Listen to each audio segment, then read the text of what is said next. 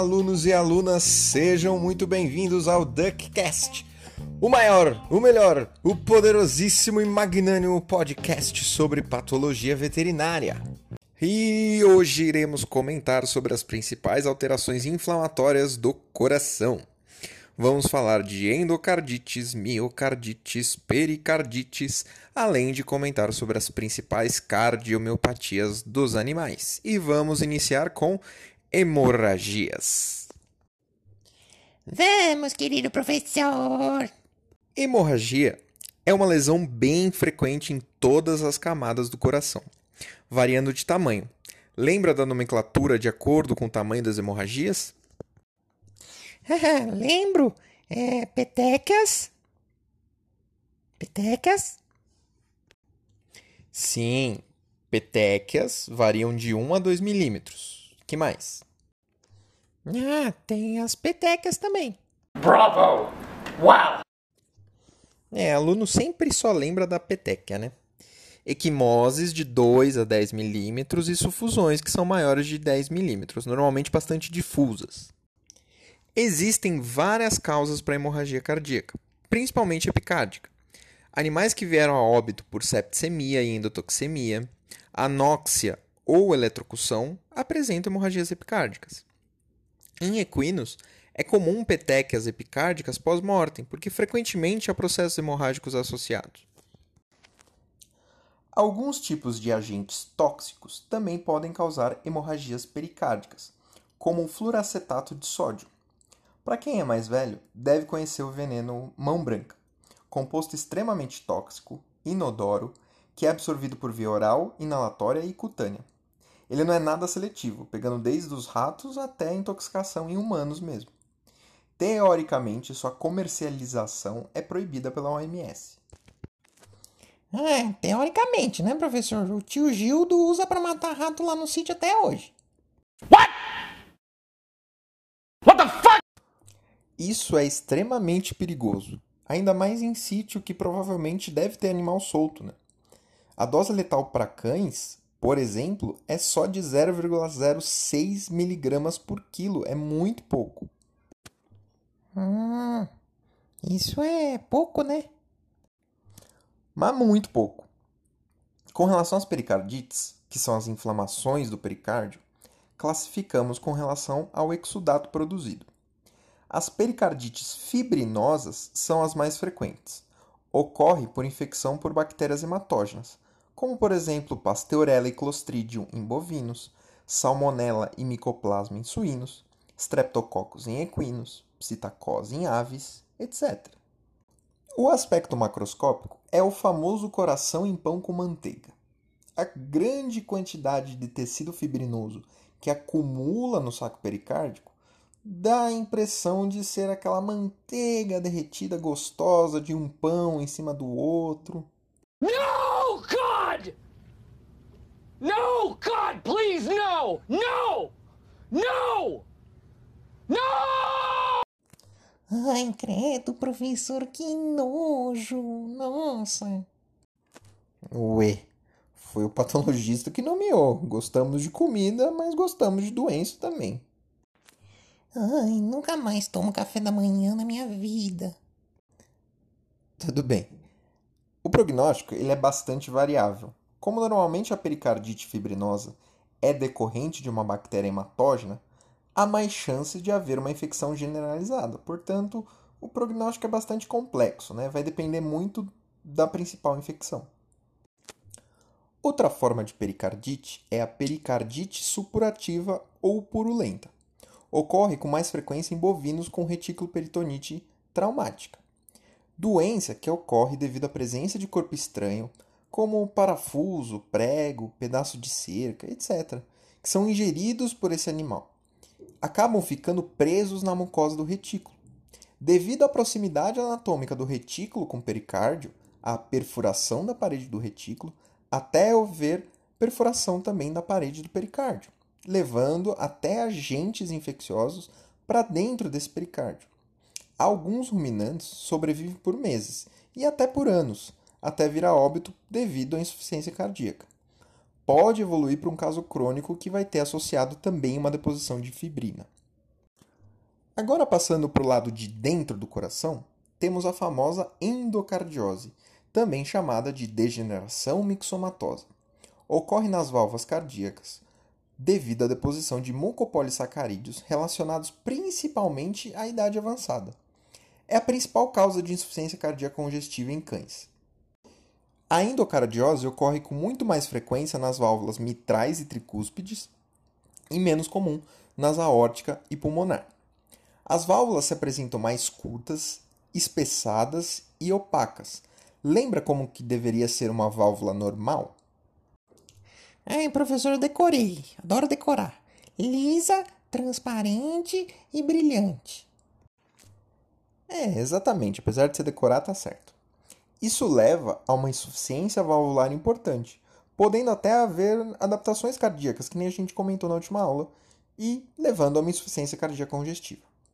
Endocardiose é uma alteração comum na maioria das necrópsias de cães idosos, tendo prognóstico bastante variável com o quadro do animal. Passando para a endocardite, que é a inflamação do endocárdio, normalmente acontece devido a uma infecção bacteriana. Ocasionalmente pode ser devido à infecção por estrôngilos em cavalos e infecções micóticas. As lesões ocorrem nas válvulas, são bem extensas, aderidas, friáveis, né, que se desfaz na mão, variando de placas fibrosas até verrugas bem densas são mais comuns de ocorrer no lado esquerdo, ou seja, válvulas mitral e aórtica. A patogênese das endocardites ainda não é completamente entendida. O que a gente sabe sobre as causas da endocardite, por exemplo, é que tem uma relação com os fatores da tríade de Virchow. Lembra da tríade? É, claro, professor. Tríade do Virchow. Aquele cara, o Virchow. Tá. E daí? Virchow, tríade de Virchow, e aí? Tá bom, professor, eu não lembro, não lembro. Tríade de Virchow eram os fatores que predispõem à formação do trombo, injúria endotelial, reações de hipercoagulabilidade e alterações de fluxo sanguíneo. Animais com infecções persistentes, como gengivite e dermatite, resultam numa bacteremia também podem desenvolver uma endocardite, pela colonização desses agentes no endocárdio. Além disso, anomalias cardíacas com mudança de fluxo, presença de dispositivos intracardíacos que alteram o fluxo, também podem causar endocardites. As bactérias mais frequentes encontradas nessas lesões são Arachnobacter pyogenes, Streptococcus, Escherichia coli e Erysipelotrix. Passando para cardiomiopatias, que não são alterações inflamatórias propriamente ditas, são alterações na estrutura cardíaca, como se fossem aquelas adaptações que a gente comentou na última aula. Porém, ele não está se adaptando a nada, apenas aparece lá no coração. A cardiomiopatia hipertrófica ocorre com mais frequência em gatos de 1 a 3 anos de idade que apresentam frequentemente uma insuficiência cardíaca congestiva e paresia de membros posteriores, devido a tromboembolismo aórtico. Hum, professor, por que que tem tromboembolismo?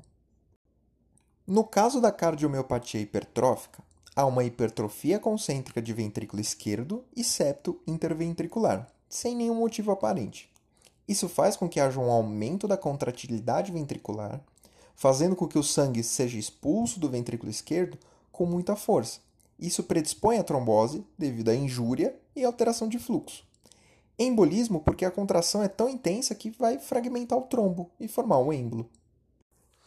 É muito comum, nesse caso, acompanhar uma dilatação atrial esquerda, porque o ventrículo esquerdo tem menos espaço para comportar sangue, sobrando sangue que vai ficar no átrio esquerdo, adaptando em forma de dilatação de átrio esquerdo. A cardiomiopatia dilatada ou congestiva tem sua patogenia relacionada à deficiência de taurina. A taurina corresponde a 50% dos aminoácidos livres do coração. Estudos revelam que a taurina serve como um protetor muito importante da ação do cálcio no coração, principalmente com o envolvimento do cálcio na morte celular por apoptose.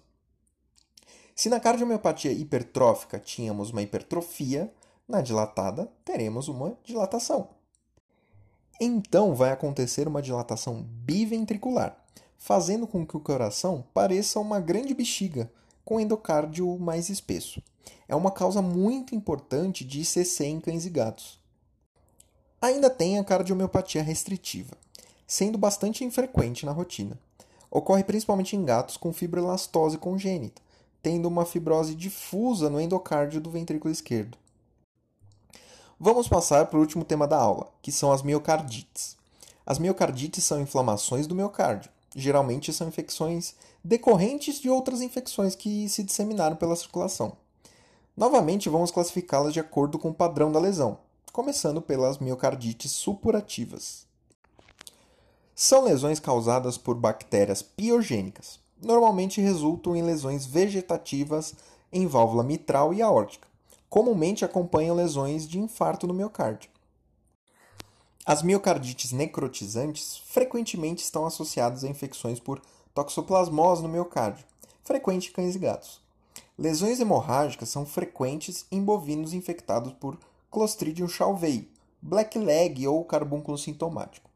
E as miocardites linfocíticas ocorrem devido a infecções virais, como por exemplo parvovirose em filhotes de cão, os filhotes morrem devido à insuficiência cardíaca, de maneira súbita.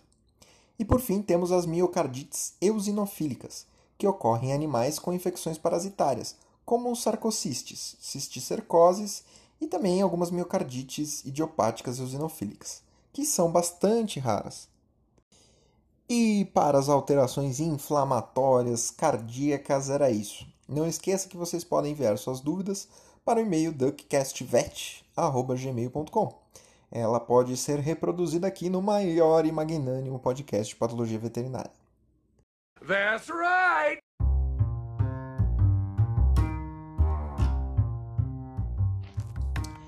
Bom, e para a dica das trevas dessa semana, desse episódio do Cast, eu gostaria de recomendar uma página do Instagram chamada iQuizIsto, né? I de eu em inglês, quiz de quiz e isto de histopatológico, histológico na verdade, né? É uma página que coloca lâminas histológicas né, do normal e faz como se fosse um formato de perguntas, né, para você ir treinando o seu, o seu conhecimento, né, para reconhecer as estruturas histológicas. Não é só reconhecer o órgão, né, mas reconhecer as estruturas microscópicas. E ele ajuda demais, assim. Eu treino muito com essas fotos e acho que vale a recomendação para vocês. Então é isso por hoje. Nos vemos no próximo Duckcast. Tchau, obrigado.